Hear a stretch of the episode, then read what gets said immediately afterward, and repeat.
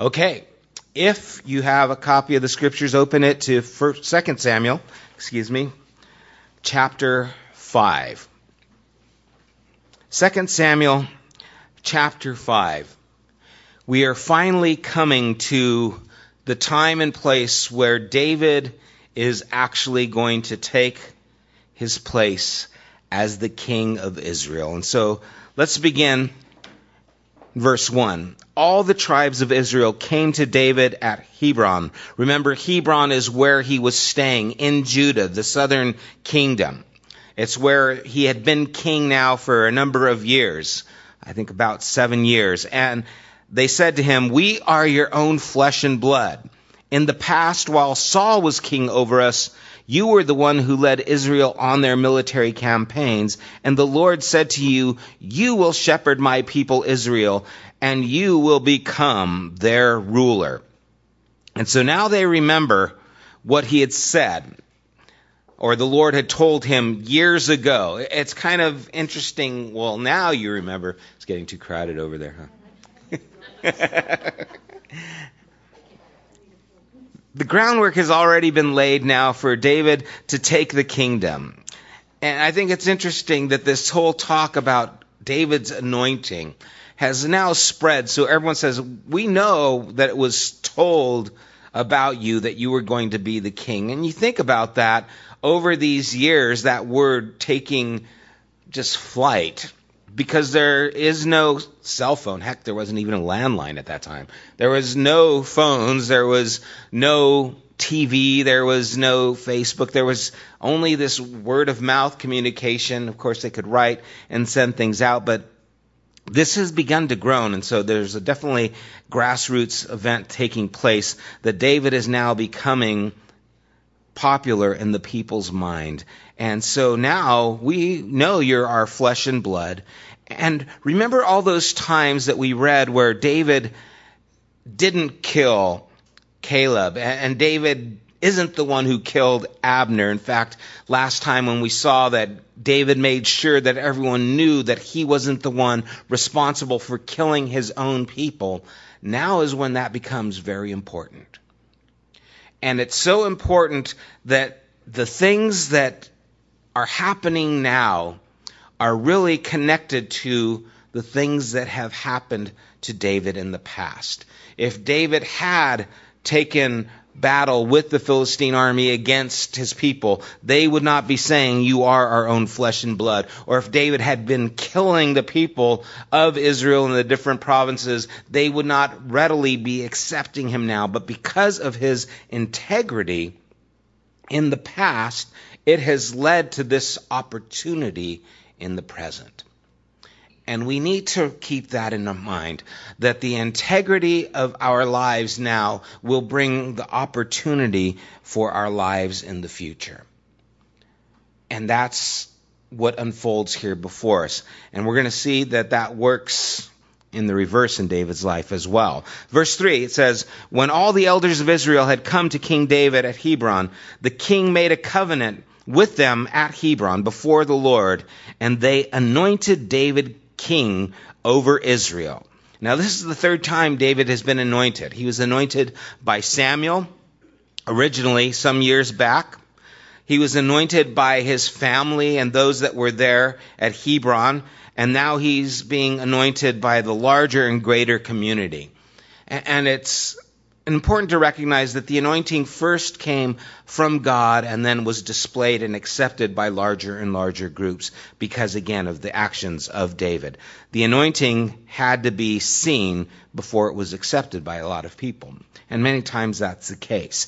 David was 30 years old when he became king, and he reigned 40 years. In Hebron, he reigned over Judah seven years and six months, and in Jerusalem, he reigned over all Israel and Judah 33 years. So we get a little picture of David, not bad for a 30 year old, become king.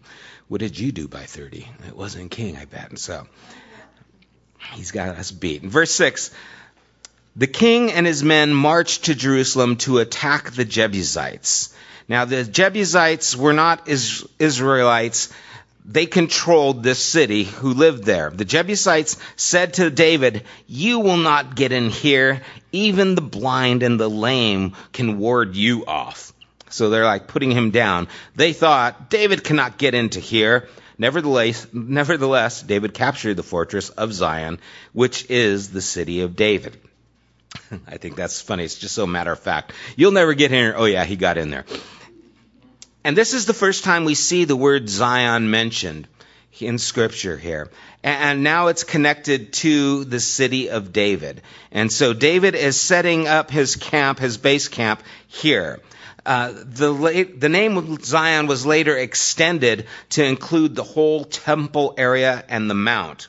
It's where David is going to bring the ark in, and because it is known now as the city of David. It was a prominent place in Israel's history.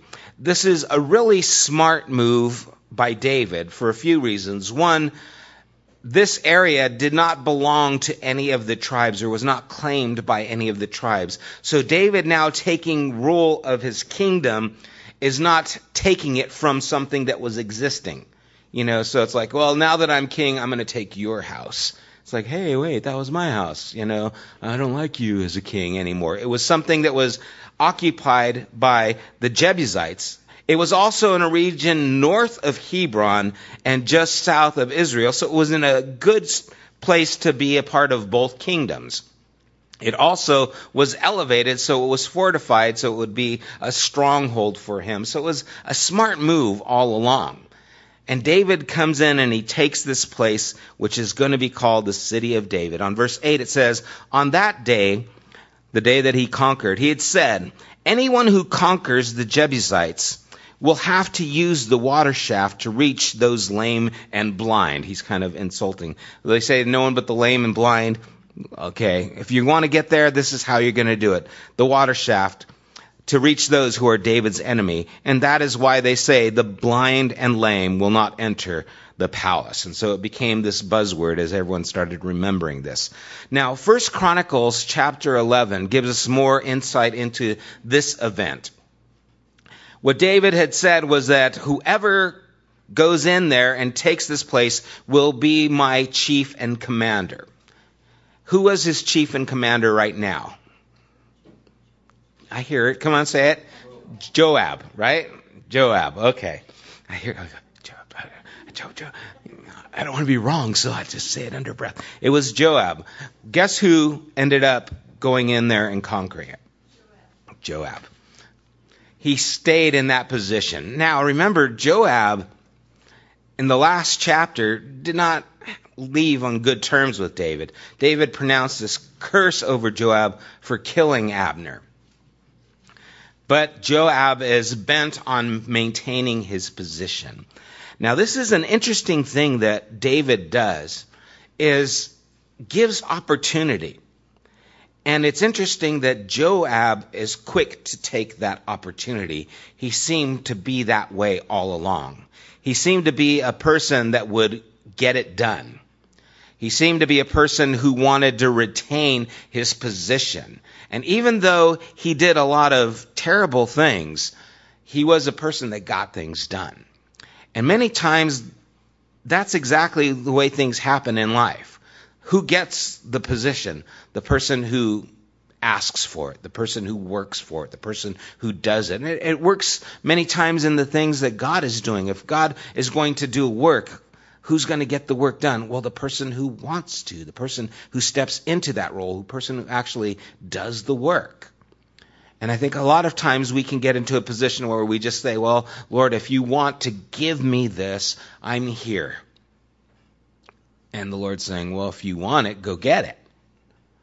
And so there is an incentive part on Joab that takes place that results in this getting done. And David does this quite a bit. If you want this position, do this task. Remember, that's how he got his wife, Michal, or Michael. Whoever goes out and slays and brings me this will have her hand in marriage. And David did it. And so we see this taking place here as well, that David puts out this request, Joab fulfills it. Now, the interesting thing about David and Joab is on David's deathbed when he is about to leave his kingdom to Solomon, he gives instructions kill Joab. Interesting. This guy is a go getter, and he's probably going to go after the kingdom. And so he doesn't trust Joab ever, apparently. Interesting, huh? Doesn't that bring up questions? Like, wow, that doesn't seem fair. All right. Oh, we're just beginning. Um, verse 9 David then took up residence in the fortress and called it the city of David. It's nice to be king, get to name cities after yourself. He built up the area around it from the terraces inward, and he became more and more powerful because the Lord God Almighty was with him. And so all this that is happening, there is a recognition that God is with David. Now, when it says that God is with him, what does that mean? What comes to mind when you hear a phrase, God was with him? Why was God with him? Okay. Good. So God was with him. Could God be with him? Well, let's. Was God with Saul? Originally, right? God was originally with King Saul, and then what happened? Saul disobeyed, and then the kingdom was taken away. And so God was with Saul again when Saul was with God. And so there is that dynamic of the relationship that is taking place. Now, God saw in David a heart that he anointed him. And so God was with David and God initiated that relationship, but then God or David was responsive to that relationship with God.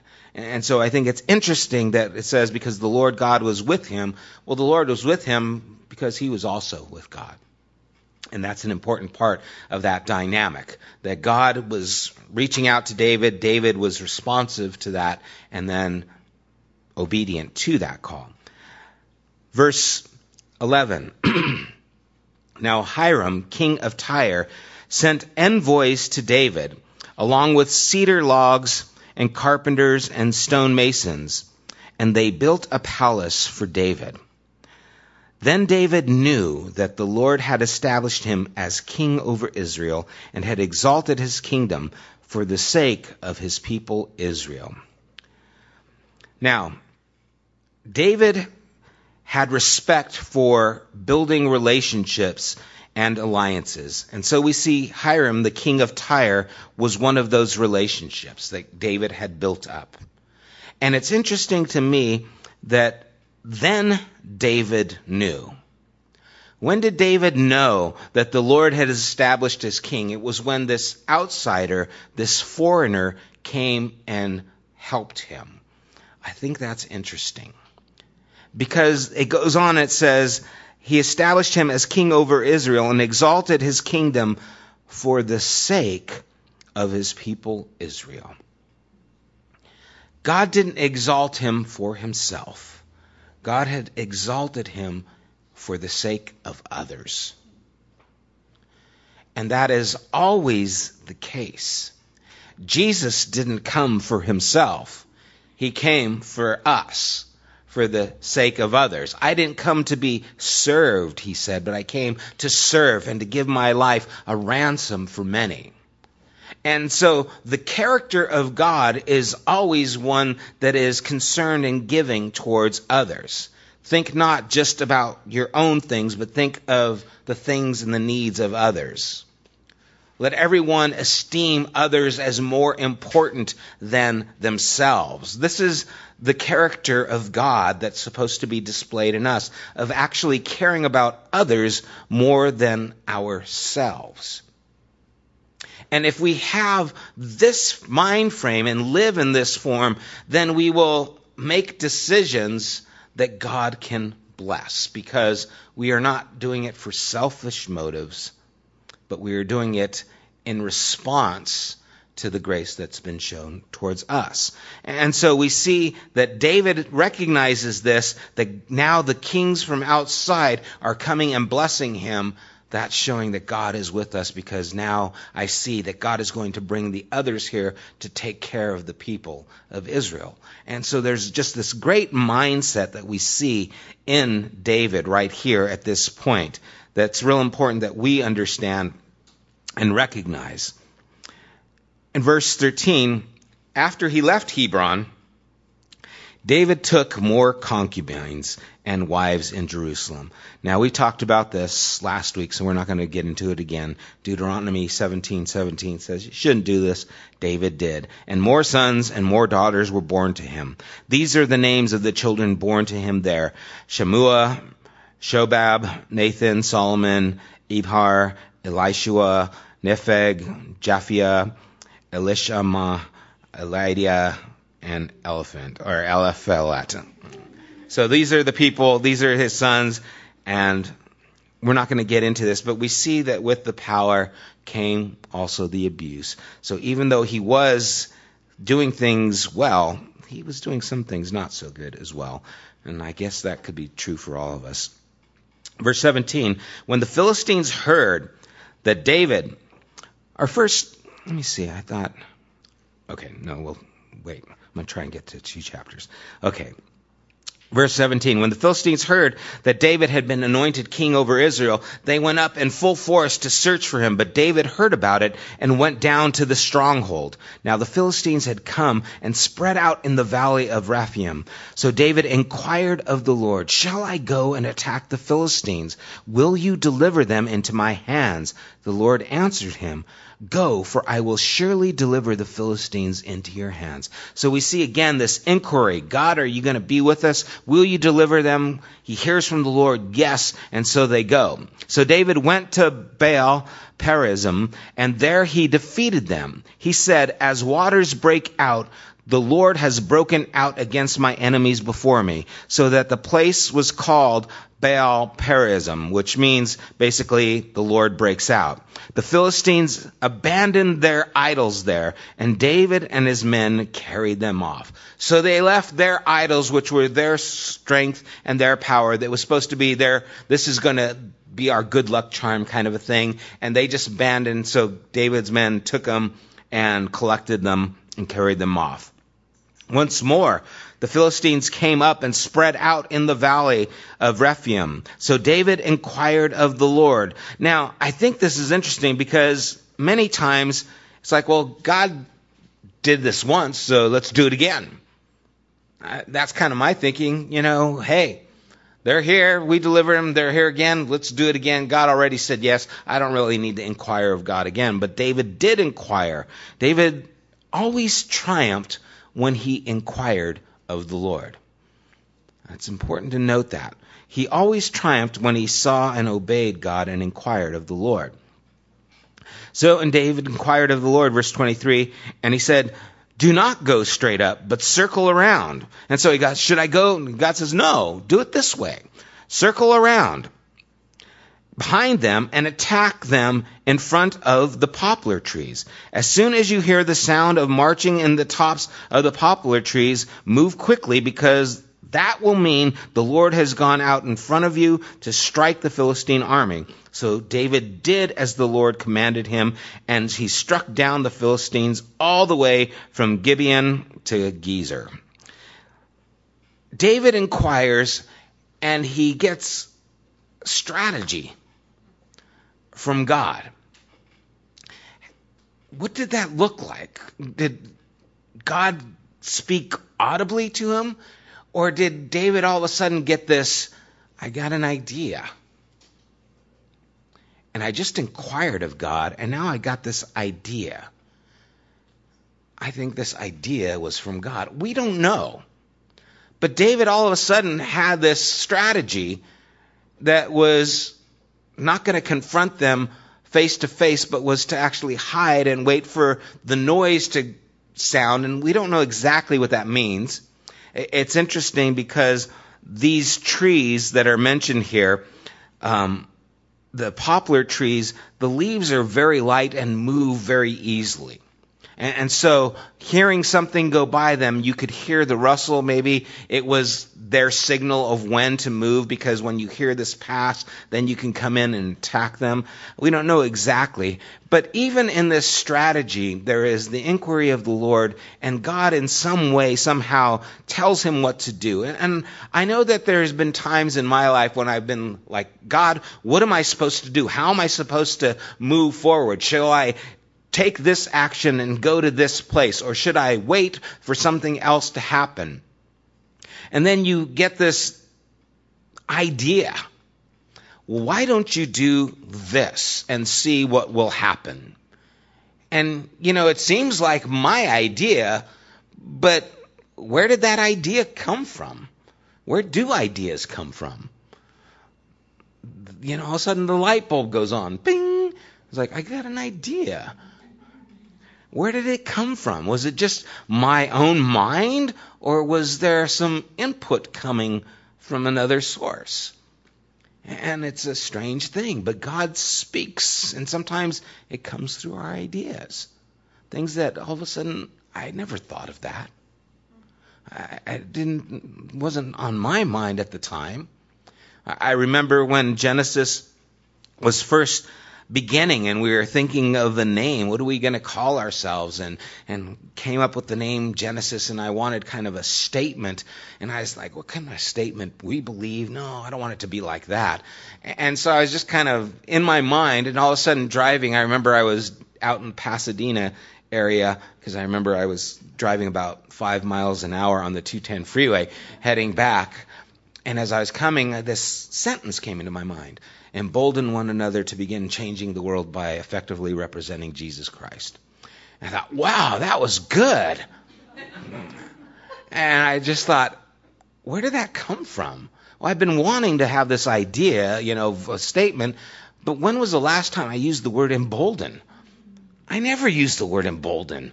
Where did that word come from? You know, and it was just one of those things where I had this idea and I believe that God gave me the idea. And so David inquired of the Lord and then got this strategy. And it could be that it was just that way. Yeah, you know, because I always read those things. How did God speak to him? You know, I expect David, listen to me, reverb, reverb. This is the Lord. You shall go down to the poplar trees. You know, and give him. But who knows how it happened? But it took place, and it was given credit to the Lord. And I believe it was probably a lot simpler then maybe we try and make things to happen. Any questions on that chapter? Anything stand out to you guys at this point before we move on to the next chapter? True, very true. And that's a perfect lead in to this next chapter. Thanks, Alex. he is a plant. Because what we don't see in chapter 1 is that inquiry. It says, David verse 1, chapter 6, again, brought together all the able young men of Israel, 30,000. He and all his men went to Baalah in Judah to bring up from there the ark of God, which is called by name, the name of the Lord Almighty, who is enthroned between the cherubim on the ark. They sat the ark of God on a new cart and brought it from the house of Abinadab, which was on the hill. Uzzah and Ahio, sons of Abinadab, were guiding the cart with the ark of God on it. And Ahio was walking in front of it. David and all his men were celebrating with all their might before the Lord, with castanets, harps, lyres, timbrels, sistrums, and cymbals. So, we see this incredible event taking place. Just to, to get it in your mind. The Ark of God was last seen in 1 Samuel chapter 7 at the house of Abinadab, and it had been there about 70 years now. And if we remember, remember the, the ark was taken by the Philistines and it was brought into their temple and their put before the temple of their god Dagon, and then that idol fell and its hands were broken. And then they started getting hemorrhoids, remember? And so they shipped off the ark. And the ark ended up at Abinadab's place. And it's been there for 70 years. Interesting. Now, what is interesting is David is now going to get the ark of God. It's important that this is part of his kingdom. And turn with me to Psalm 132. In Psalm 132, we get a, a little picture of this event. Says, Lord, remember David and all his self-denial. He swore an oath to the Lord. He made a vow to the mighty one of Jacob. I will not enter my house or go to my bed. I will allow no sleep to my eyes or slumber to my eyelids till I find a place for the Lord, a dwelling for the mighty one of Jacob. Now, when he says a place for the Lord, he's talking about the ark. And so we see now that he's getting a house built for himself. But he says, Oh, I need a place for the Lord, which is representative in the ark. We heard it in verse 6 of Ephrathah. We came upon it in the fields of Jair. Let us go to his dwelling place. Let us worship at his footstool, saying, Arise, Lord, and come to your resting place, you and the ark of your might. May your priests be clothed with your righteousness. May your faithful people sing for joy. And so here is the event that is taking place. This is singing about what is taking place and that David is going to be a part of that. And so here's the festivity that's happening in 2 Samuel chapter 6. They're going down to get the ark because David wants a place for the presence of God to be seen and worshiped. His kingdom isn't going to just be a military one, it is going to be one that is acknowledging the reality of God as their king. And so it's going to be a religious establishment as well. And so all this is taking place, and they put the ark on a new cart, which is a very uh, practical way to do things. In verse 6, when they came to the threshing floor of Nacon, Uzzah reached out and took hold of the ark of God because the oxen stumbled. And so there's a bump in the road. And all of a sudden there's a jerk. And so the ark is kind of moving. And so Uzzah, whose name means strong, reaches out, took hold of the ark to stabilize it. The Lord's anger burned against Uzzah because of his irreverent act. Therefore, God struck him down, and he died there besides the ark of God. Wow. Verse 8 Then David was angry because the Lord's wrath had broken out against Uzzah, and to this day that place is called Perez Uzzah, which means outbreak against Uzzah.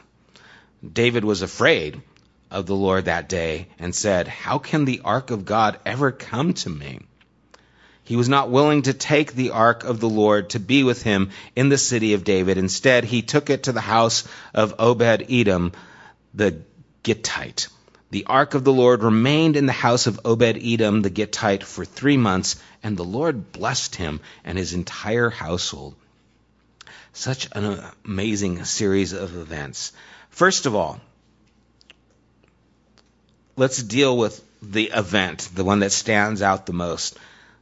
Uzzah is struck dead because of his irreverent act. What was the irreverent act? Some of you might know. Touching the ark. Numbers 4, verse 15 says that no one is supposed to touch the ark in this holy way.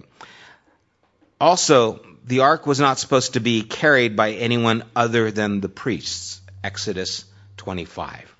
And so David says, Let's go get the ark. He's excited. They put it on a cart. It starts driving.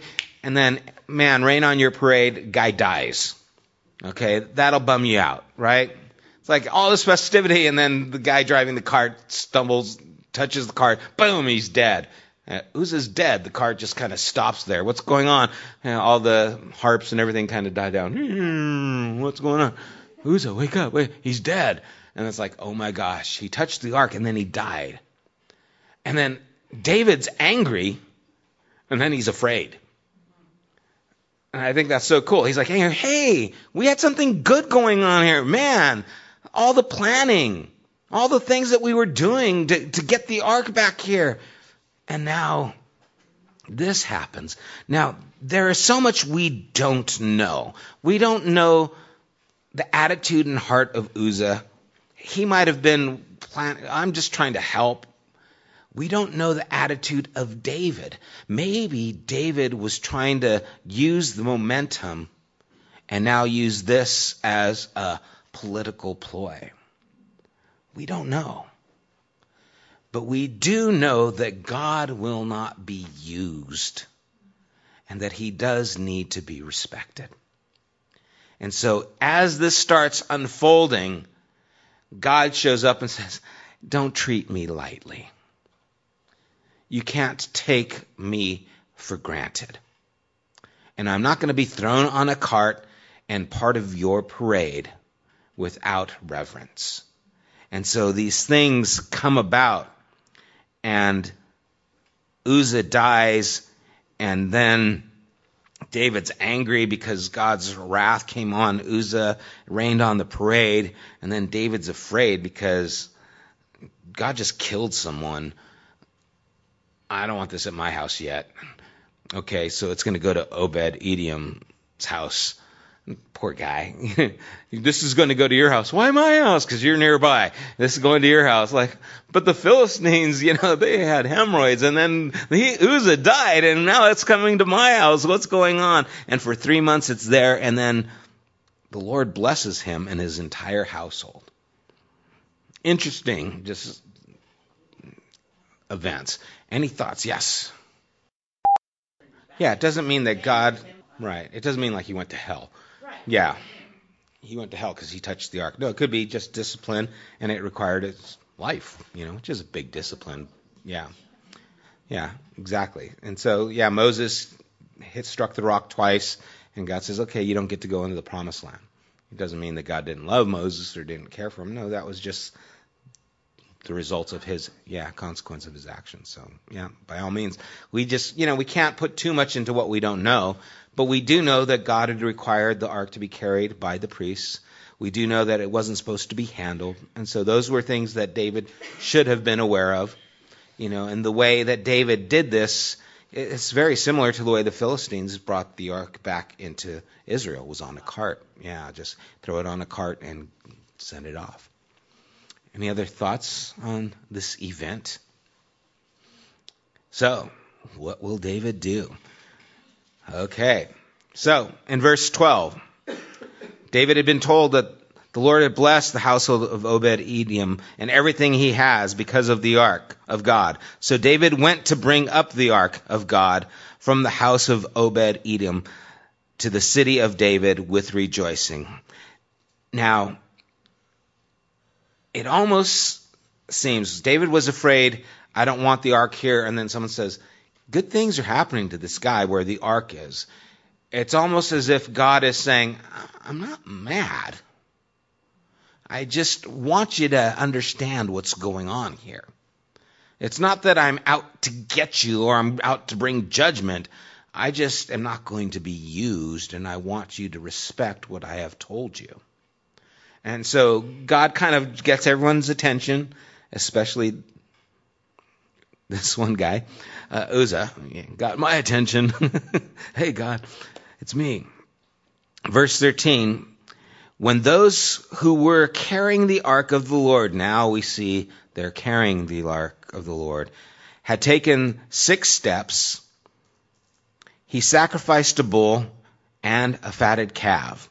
This is pretty tedious. Okay? It's a lot quicker to use the cart, but it's not right. And so now it's being done the right way. And wearing a linen ephod. Now, this isn't underwear. This is kind of just a normal garment. But what this isn't is royal garment. And that's really important to recognize because it's going to come into the story. So David is wearing common clothes, a linen ephod. David was dancing before the Lord with all his might. So he's part of the festivities. They're bringing the Lord every six steps. One, two, three, four, five, six. Stop. Kill the fatted calf. Sacrifice the bull. offer worship to God, dancing, singing. Yeah, all right, let's go. One, two, three, four, five, six. Stop. Same thing over and over. This is going to take all day. Okay? It's meant to. And David is there dancing before the Lord with all his might. Verse 15. While he and all Israel were bringing up the ark of the Lord with shouts and with the sound of the trumpet. So he's in the midst of all the people. Verse 16. As the ark of the Lord was entering the city of David, Michal or Michael, daughter of Saul, watched from a window. And when she saw King David leaping and dancing before the Lord, she despised him in her heart. Oh, there is such a lesson here. Before anything took place outwardly, it started inwardly. When she despised him in her heart, it would lead her to the actions we're going to see. And that's why the scriptures tell us that we are to guard our hearts, for they are the life spring of our souls out of the abundance of the heart, the mouth speaks. It's the inside that matters. How you think and what you believe and what you entertain in your heart is of such importance. And if you entertain these things that become despising, you are sowing a field that will bring up a rotten crop for your soul it will cause such harm, and especially in a case with marriage. If this becomes, how do you get over despising someone in your heart? What can a person do to regain your admiration if you despise them? It becomes very difficult. And the problem isn't what they do, the problem is in what you are believing and entertaining within your heart. And so that becomes the battlefield. How do you deal with that? That's your battle now. You see, this was Michal's battle. She despised David. She is the one who could continue this or stop it. And it didn't matter what David did, it mattered what she was entertaining. And why is she entertaining these things in her heart? Verse 17 they brought the ark of the Lord and set it in its place inside the tent that David had pitched for it. And David sacrificed burnt offerings or consecration and fellowship offerings or also praise offerings or peace offerings before the Lord. After he had finished sacrificing the burnt offerings and the fellowship offerings, he blessed the people in the name of the Lord Almighty. Then he gave a loaf of bread, a cake of dates, and a cake of raisins to each person in the whole crowd of Israelites, both men and women, and all the people went to their homes. And so here is this incredible show of generosity, this incredible festive occasion that took all day, all these offerings and sacrifices that are burnt, all the meals that are being eaten, and then the gifts as it's finally coming to the end. Everyone goes away just, oh, this was a good good day. And David returned, verse 20, home to bless his household. Michal, daughter of Saul, came out to meet him and said, How the king of Israel has distinguished himself today, going around half naked. Now, again, he wasn't half naked, but what he was doing is going around without the royal apparel. You weren't dressed like a king. You were dressed like a commoner in view of all the slave girls of his servants as any vulgar fellow would. Wow. He comes home to bless his house. Honey, I'm home. Oh, you're home, are you? Oh, didn't you parade yourself like some commoner out there in front of all those women? Spurgeon writes that pirates look for a loaded vessel. David comes wanting to give blessings, and quickly the enemy wants to just rob us. Whenever those blessings are there, and whenever that life, we feel that, man, this is great, it's not far behind when something wants to come and rob those things. Now, there's a couple of things here that are telling. First of all, well, let's finish the chapter and then we'll talk about it. Verse 21 David said to Michal, It was before the Lord who chose me rather than your father. That's a ooh burn right there. Or anyone from his house when he appointed me ruler over the Lord's people Israel. I will celebrate before the Lord. I will become even more undignified than this, and I will be humiliated in my own eyes. But by these slave girls you spoke of, I will be held in honor. And Michal, daughter of Saul, had no children to the day of her death. So, where to start? Where to start? First of all, we see that David was conducting himself in celebration to God. He was rejoicing, excited. Why do you think Michal was so upset? Why do you think she's, I mean, she's bitter because she's been kind of tossed around, right? Her dad says, Yeah, you're David's husband. Oh, David's on my bad list. You're this guy's husband now. And then David gets power. Hey, come back. You're my wife again, right? And remember, her husband was crying, Oh, don't leave me. And they say, Stop it, you know. And now she's here. And what about all these concubines, right? Can't can't just gloss over that, right? You're one of uh, many, you know. And so all of a sudden there becomes this jealousy and so, you know, there's no mention of these slave girls except for the fact that that's what a concubine would be. And so, oh, David, weren't, weren't all the slave girls looking at you, you know, today? And so there's this jealousy that probably arose also because of David's behavior in that regard. And so, the things that we do really matter in how we play out. You see, David had no, it seems, and, and we, I believe, clear by his own words, had no intention of doing this because of the people. In fact, he took off the royal garb because he was wanting to acknowledge the holiness of God. And he wasn't trying to establish himself as was before. Now he's rid of all the holy, you know, royal apparel God is the only one who's being magnified here. I'm a part of the celebration. I'm a part of this worship. He's, you know, dancing before the Lord with all his might. And I don't know what that looks like, but I really want to, you know, see that someday. I want to see the preview reel or whatever they call that of what that looked like because it, had to be something special. And as that's taking place, David's heart is no doubt just wanting to honor God, but you see, there's these things that he had done and had been a part of that probably played into the despising in her heart that takes place. And now it's going to affect their future, her future, and David's future. It's terribly sad.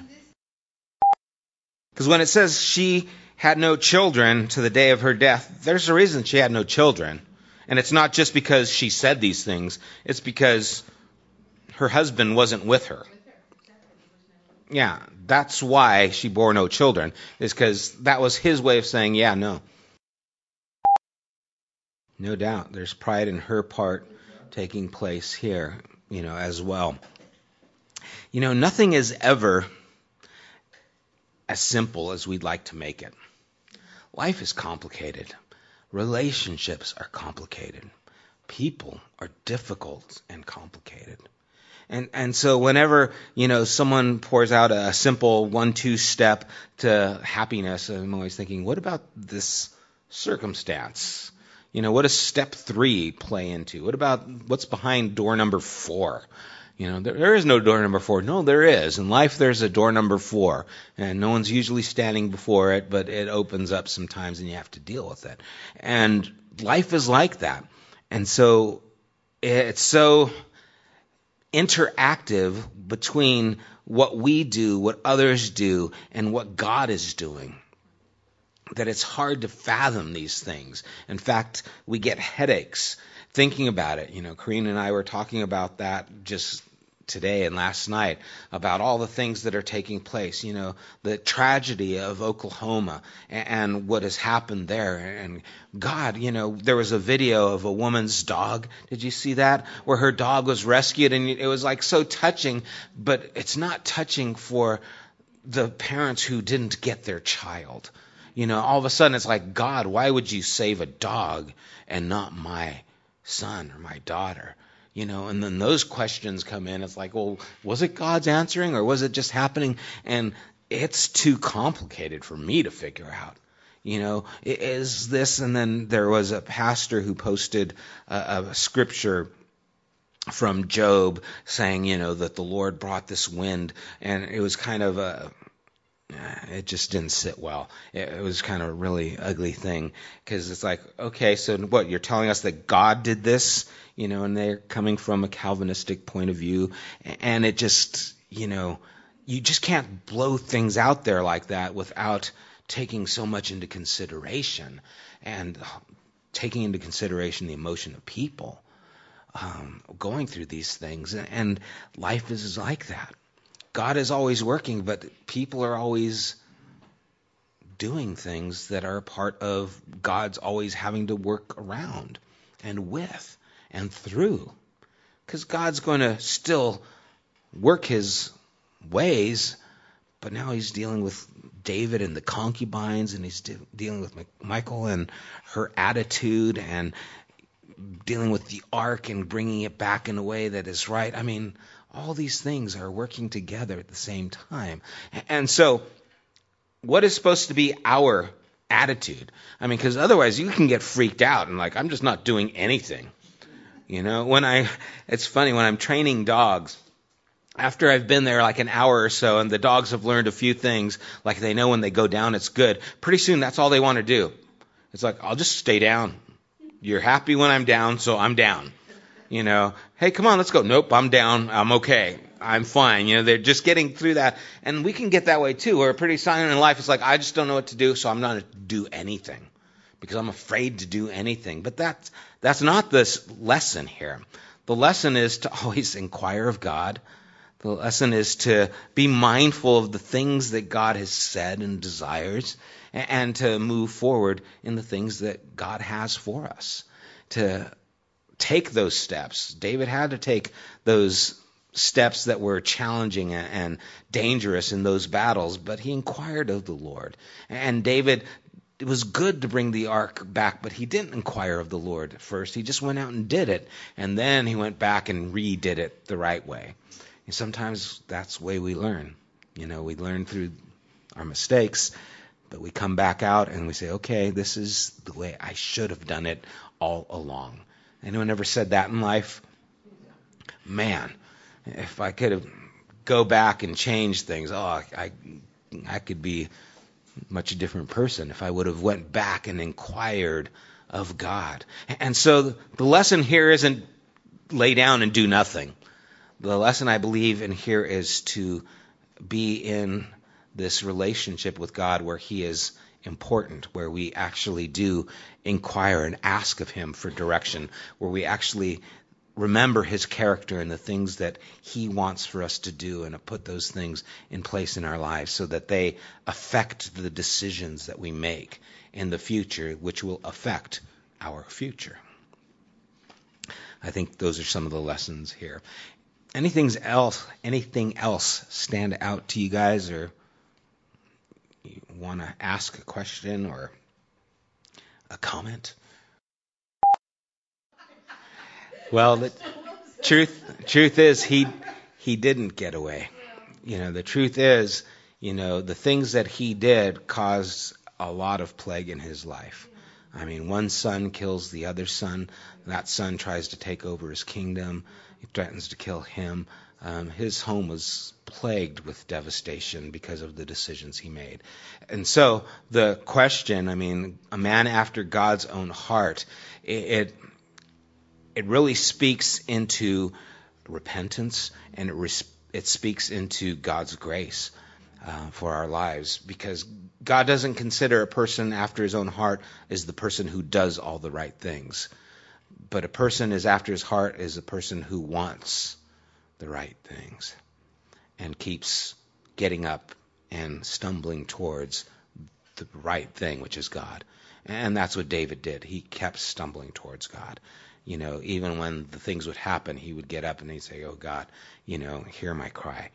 And don't take your spirit away from me. I, I, I can't live without that. And so, you know, that's the lessons of, I think, from David's life. Cause, yeah. Well, yeah, I mean, I think whether you're a child or not, those are things that we struggle with. You know, suffering takes place in different ways. Um, you know, in Romans chapter 8, starting at verse 18, it says, I consider our present sufferings aren't worthy to compare with the glory that will be revealed in us. And so already there is a, an understanding that there is something that is of more value than all the things that we see and understand. For the creation waits eagerly expect, in eager expectation for the children of God to be revealed. For the creation was subjected to frustration, not by its own choice, but by the will of the one who subjected it, in hope that the creation itself will be liberated from its bondage to decay and brought into freedom and glory of the children of God. And so Paul's talking about creation being in this decay in this bondage. In verse 22, he says, We know that the whole creation has been groaning as the pains of childbirth right up to the present time. Not only so, but we ourselves who have the first fruits of the Spirit groan inwardly as we wait eagerly for our adoption to sonship, the redemption of our bodies. And so creation is growing as if it's in childbirth because of the condition of the world, because of what sin has done, it has affected nature itself. Where creation itself is now in decay and in this form of childbirth pain, waiting for the redemption to come place, come to place. And so this is not the world that was originally created by God. It's now subject to what we've done. And part of the struggles, the earthquakes, the the tornadoes are a world in disarray, a world that's in decay and struggling to deal with that. To what extent? I I, I don't think we realize how important the things we do are to the point where our actions actually have affected creation. You know, we just think, oh no, it just affects what people see, and that's why if it's not hurting anybody, then I can go ahead and do whatever I want. I don't think we have any idea that our separation from God set the cosmos in disarray to an extent where creation itself is now groaning. You know, and so when things like this happen, this is the passage that comes to mind is the world is in childbirth waiting to be delivered and have this new, you know, adoption take place, this new life. That is part of it. Now, there are times where God brings judgment. And I don't, I can't begin to understand when God does it, when creation is just groaning. I, I don't have that ability, you know.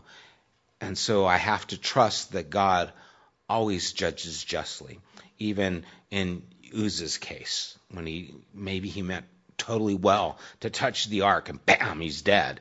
You know, it's like, wait, I was trying to help, and God says, don't worry about it. I'll, I've got something I need to accomplish here. Now, there, there's a lot of ways to see this, and again, it would be a tragedy if we saw this world as the end game. You know, if we didn't see our lives as more than just this. You know, life is something that exists beyond our flesh and blood. And so if that reality isn't a part of our thought process, then this will be an impossible thing to understand, you know, because of that. Yeah. And so there has to be hope beyond, because everyone's going to die. You know, this is just tragic because these children died much too young. But I didn't think we'd end up here, but no, it's we. Any other thoughts? Questions? Let's pray. Father, there are so many truths that you give us glimpses of, so many things to, to get from these passages, Lord, that deal directly with us and our character and how we live. And I pray, Lord, that you would help us to take from what we've seen here and put into our own lives, into practice, the things that will help us to build a future that is not just for ourselves, but is for others, to build for our futures a, life that brings honor to you and help to others. Um, God, help us to learn from David's mistakes so that we don't have to make those same mistakes. Help us to learn from all these characters that we've read about, Lord, the things that are good, the things that are bad, things that will be helpful, the things that have been harmful.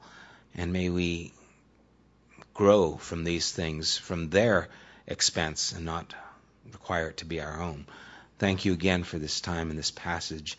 Lord, may it stay within us, Lord. May we take it to heart and apply it to life.